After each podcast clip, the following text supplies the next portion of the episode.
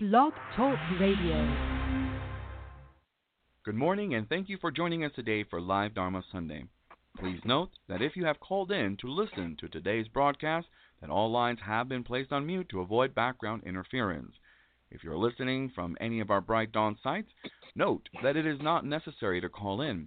You may have to wait a second or two for the loading and buffering process to complete, but if there is still no audio, please refresh your page. For more information about Bright Dawn and its activities and links to our social media sites, please visit brightdawn.org. Once again, thank you for listening to Live Dharma Sunday and enjoy the talk.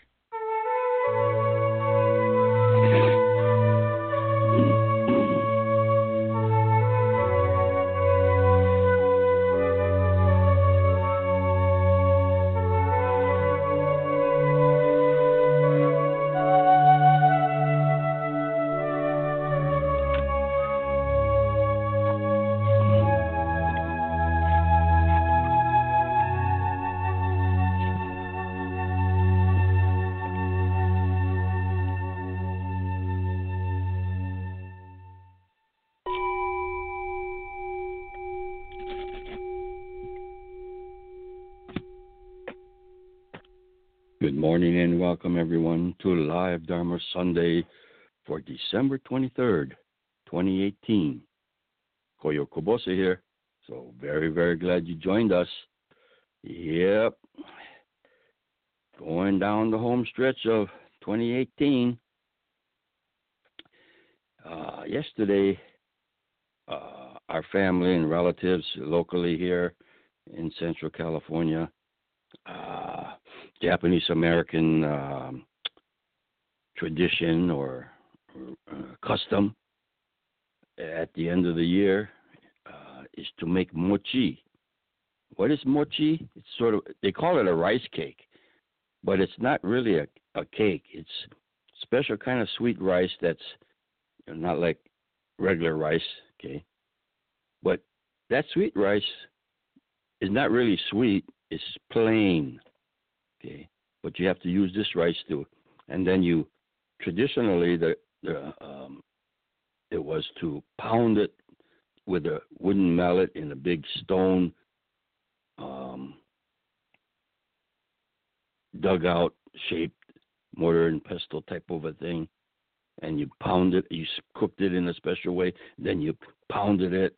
Okay, and then when it got kind of all uh, no more rice grains, but it's all kind of sticky, and then uh, maybe it's a certain size, a mass, and then you take little, uh, maybe uh, a baseball size or golf size ball type of a size, and then you make it into a little round cake like thing, and that's a, that's called mochi, and I remember my mom used to on New Year's time one time she shared something when uh you know they, a lot of times on New Year's Day Japanese uh, American uh, population they used to go visit each other friends and so forth on uh, New Year's Day. And on New Year's Day you know as I said at the end of the year you make this mochi and um uh some of the uh, my mom's uh, maybe it was a tea student I don't know but uh, Caucasian American and they and and the conversation was about mochi and and she goes yeah I know what that mochi I know what mochi is she said it's that white stuff that you chew and chew and nothing happens that's pretty good because you nobody eats mochi like that you know like a rice cake. You have to put uh, kinako, which is kind of a brown Swedish powder.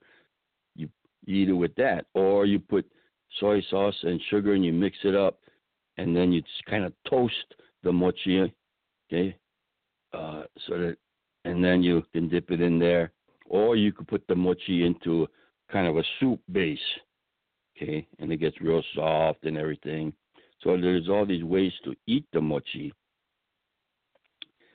And if if it's a Japanese American home that has a obutsudan or a home altar, they do what's called osonai. which is a food offering, you know. And um, sometimes some people said, "Why do you offer food?" You know, to a, a, on an altar or in front of a Buddha statue, and uh, says, "Well, it's sort of like." Um, just uh, paying respect. Okay, some and of course something like fruit or sweets or um, uh, when you receive something to show some kind of a grat- certain kind of gratitude and respect, you might put that on a little tray in in front of your altar. Okay, it's not superstitious that you think you offer food and the and the gods will you know, enjoy it. Okay, not like that kind of superstition, but I remember there was a story in um, Buddhist literature about a, I think his name was Ippen, a famous uh, folklore little boy who became a, a monk. But as a little boy, he was very preco- precocious, and uh, one time he he uh, and at his home he broke a vase and it was all shattered on the floor. And when his parents came home he said oh hep doesn't you talk about the dharma that uh, everything's impermanent? You know? And with regard to mochi that was offered as osonai food offering at the home altar he ate one okay? Then he heard his parents coming home so he got another one that was there and rubbed it on the buddha's statue's mouth. And then, then when his parents came home, he said, "Hey, how come there's mochi missing here?" He said, oh, I guess the Buddha must have ate it. So there's all these kind of stories and everything, but it's a very festive event. Uh, and as I said, traditionally it was done all by hand. Nowadays they have machine. You put the cooked rice in the rice in there, and then the machine cooks it and kneads it all around. Okay. Um, but old style, and a, a lot of temples do this as a, a temple activity. They they might maintain that um, wooden mallet and um, stone mortar or pedestal, and uh, and everybody get a chance to pound the rice, and somebody kind of turns it a little bit. Next person pounds it, turn it, pound, turn it, pound, turn it, and so forth. So, and of course it's winter time, end of the year, and you know the whole social hall gets uh, steamy and everything, and all the ladies are at another table with uh, cornstarch type of powder on there with uh, uh, white paper, and then they're shaping these little ones. Or sometimes they do. I take it back that sometimes the mochi has an inside the middle, and that is a sweet, uh, sweetened bean. Uh, and um, so in that case, you could eat it plain, and it's uh, it is like a rice cake. so if you have a mochi with an uh, or some kind of a sweet thing in the middle, then yeah, you you could chew it, and then something will happen. You'll get a nice sweet thing in the middle. But anyway, so we do this every year. Uh, many families, Japanese American ancestry, they do it. Okay, so it's a family ritual, and there's something special about uh, extended family getting together. Uh, you know where um, adult children have children and maybe they have it at the parents' place, and so there's grandchildren and there's nieces and nephews and cousins. Okay, get together, and this working together. Uh, sometimes we not exactly take for granted, but uh, karmic impact of extended family gatherings. Okay, whether it's on for some holiday, whether it's hunting Easter eggs, whether it's making mochi. Um, uh, the importance of a healthy family and relatives social system. Everybody would agree with that, and they know that. Okay. Um, but it's so important, and yet it's kind of intangible. We don't rarely say, "Oh yeah, I'm the way I am because I came from a good family," or especially if you say somebody's gonna uh, marry somebody else, and then you might say, "Well, what's their family like?" And if they come from a dysfunctional family, or maybe if the whole family's criminals or something, you'll think twice before become friends or marry that person or you know go into their social circle. Um, so we get influenced by those around us, okay? our friends and family. Huh? And my one of my Dharma colleagues used to say, uh, you know, we share life together. Okay, he always used to say that that phrase, sharing life together. Okay? And you might think that that's a common thing, and it sort of is a common thing. You get together, family and friends, on some kind of an occasion, whether it's a birthday party, Easter, or you know, Fourth of July for fireworks, something. But you just get together and you have fun. Enjoy each other's company. You share life together. What kind of impact does that have on the little children? Okay. They don't think too much of it, little children, but when they get out of adults, okay, and whether they share that, continue that family custom or not, whatever the activity is, okay, they say, Whoa, I remember this is what we used to do all the time. We used to go to grandma's house and things like this. Okay? This minister used to always say, Oh, so nice to share life together. Okay? You might not think that that's a great teaching, but I think it is to recognize, to be aware. Oh man, we're sharing life together. Okay.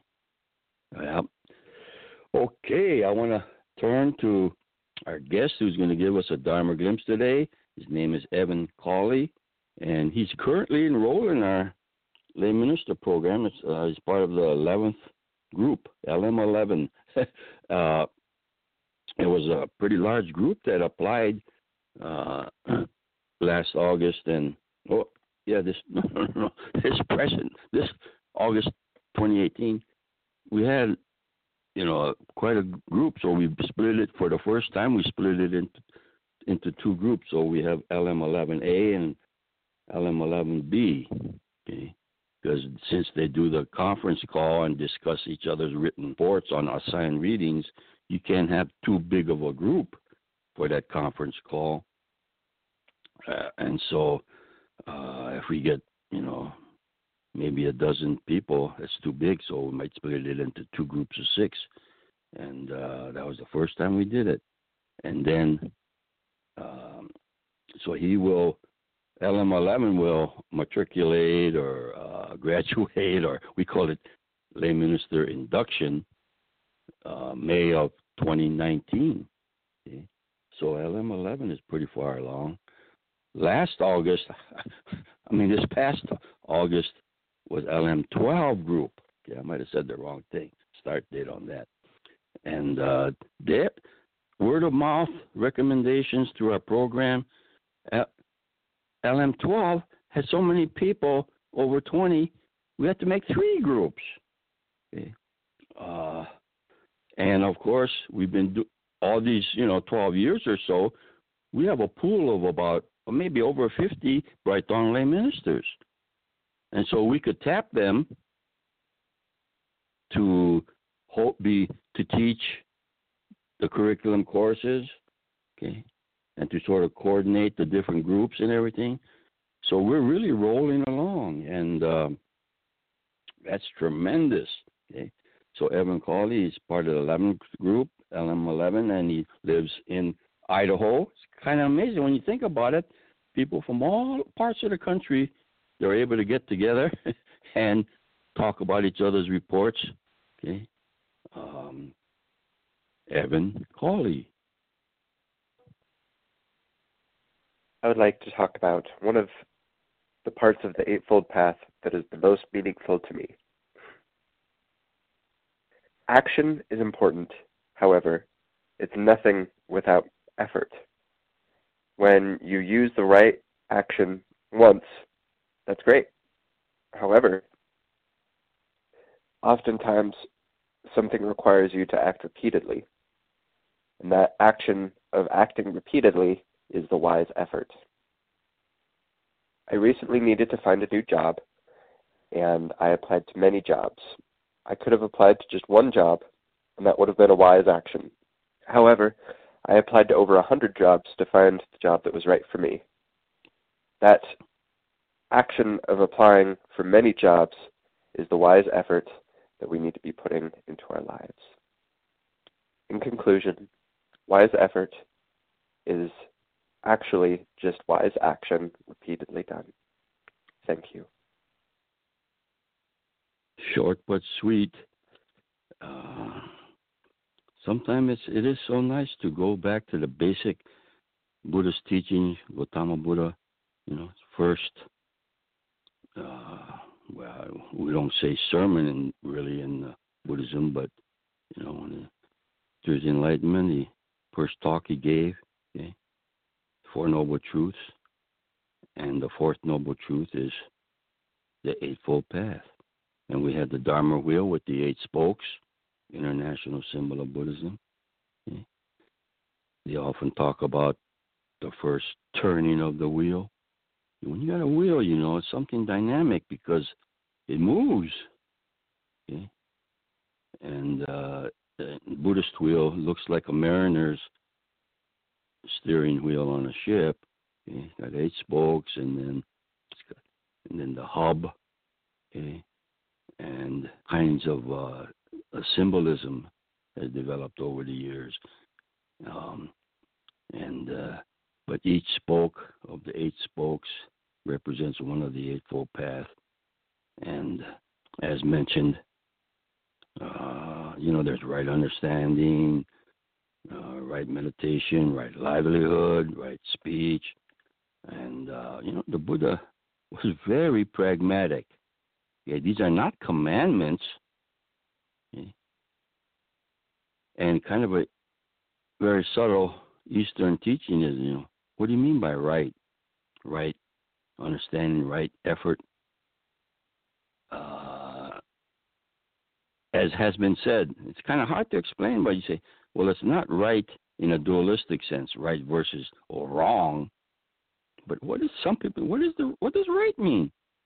Some people su- suggest uh, synonym as wholesome. Okay, so you should engage in wholesome you know, don't lie, don't, you know, shout out in anger and so forth. Um, so it behooves us to, if we wanted to go a little bit deeper, so well, what exactly does right mean, and what does any one of those eightfold paths?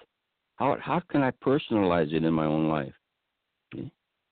And uh, Saying, well, uh, I'm going to look at right effort because he was involved in job hunting. You know. And anyone that's has gone job hunting, that is a daunting emotional task. Because you're like uh, on a meat market. People, you know, you go and then uh, you get an interview or whatever, you know, uh, and you're wondering whether you got the job or not, and they're, you know, they're, you're being evaluated. That's not really pleasant for anybody. Hmm?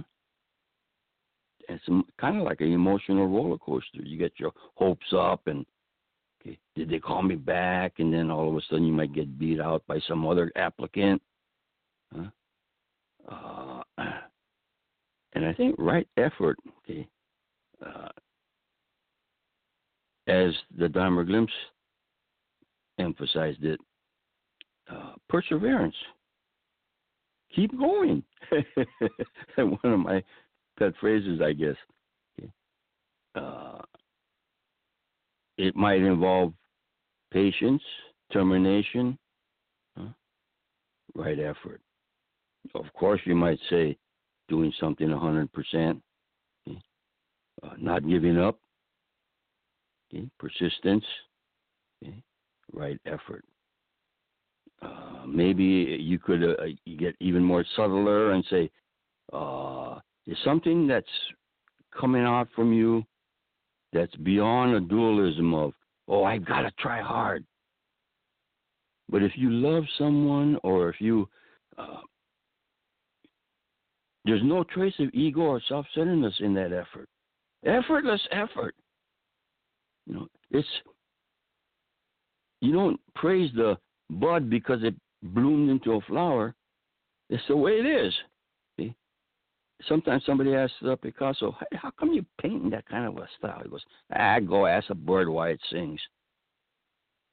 Something where, oh, or like my father used to say, how a sp- underground spring bubbles up and the water comes out. Um, uh, how to live when you think about it. Huh? It does take effort, but that's where you get into the Buddhist terminology effortless effort. A lot of phrases like that. Meaningless meaning. You know, my mom used to teach tea, uh, Chanoyu, or commonly called tea ceremony. They really, not, none of the people involved in tea like that word, tea ceremony. Okay, it's hot water for tea, but it's a aesthetic art and um, said, "Wow." One time, a reporter came, newspaper reporter, and write an article, feature article on tea ceremony, and came to interview my mom. And now maybe this is not a good example because it's the it's the reporter's job to to get a lot of information. So he's asked all these questions like, "How come you teacup down here this way? How come you hold this thing that way?" and everything. Uh, and my mom afterwards was thinking, gee, uh, well, one time I think in the interview she said, "There's no meaning. We're just the way we do it." you know, uh, there's two worlds there, sort of. Okay? Oh, what's the meaning? What's the purpose of doing that? Okay, purposeless purpose, meaningless meaning. And I think it goes to effort too. You can't say it's no effort. You can't say exactly effortless, but there's effort in there, so you have to say effortless effort. okay. Meaningless meaning. Okay. Something that's there without the duality of a subject, acting subject, and self consciousness of it. Uh, and so you you could get these layers. Uh, uh, texture of different teachings. Okay, don't say, "Oh yeah, I understand that teaching," and put a period on it. Okay, no periods in Buddhism. Okay, you keep going. That's all for today's broadcast.